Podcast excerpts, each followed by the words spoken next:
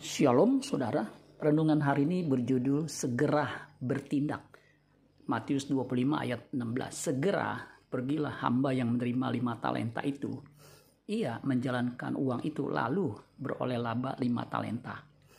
Terjemahan New American Standard Bible 1995 mengatakan begini.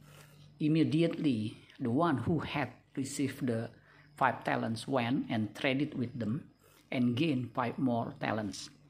Hamba yang menerima lima talenta segera bertindak cepat menggandakan talenta yang diberikan kepadanya. Demikian juga dengan hamba yang menerima dua talenta. Sehingga sekembalinya si tuan, mereka dapat mempertanggungjawabkannya.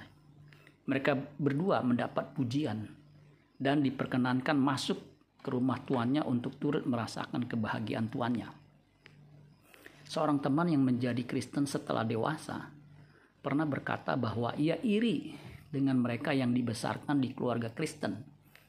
Menurutnya, orang-orang ini memiliki modal iman. Mereka bisa menikmati pendidikan iman lebih awal, baik melalui keluarga maupun gereja, sehingga mereka lebih dewasa rohani daripada dirinya. Sebenarnya, pendapat teman ini tidak sepenuhnya tepat. Yang penting ketika kita percaya Kristus, segeralah mengembangkan potensi ilahi yang Tuhan berikan, yaitu benih ilahi untuk bisa menjadi anak Allah.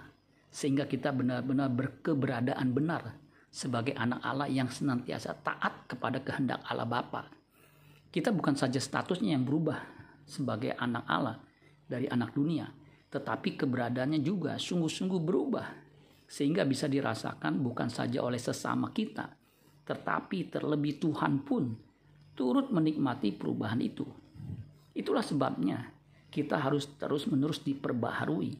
Efesus 4 ayat 23 sampai 24 supaya kamu dibaharui di dalam roh dan pikiranmu dan mengenakan manusia baru yang telah diciptakan menurut kehendak Allah di dalam kebenaran dan kekudusan yang sesungguhnya. Amin buat firman Tuhan. Tuhan Yesus memberkati. Sola Gracia.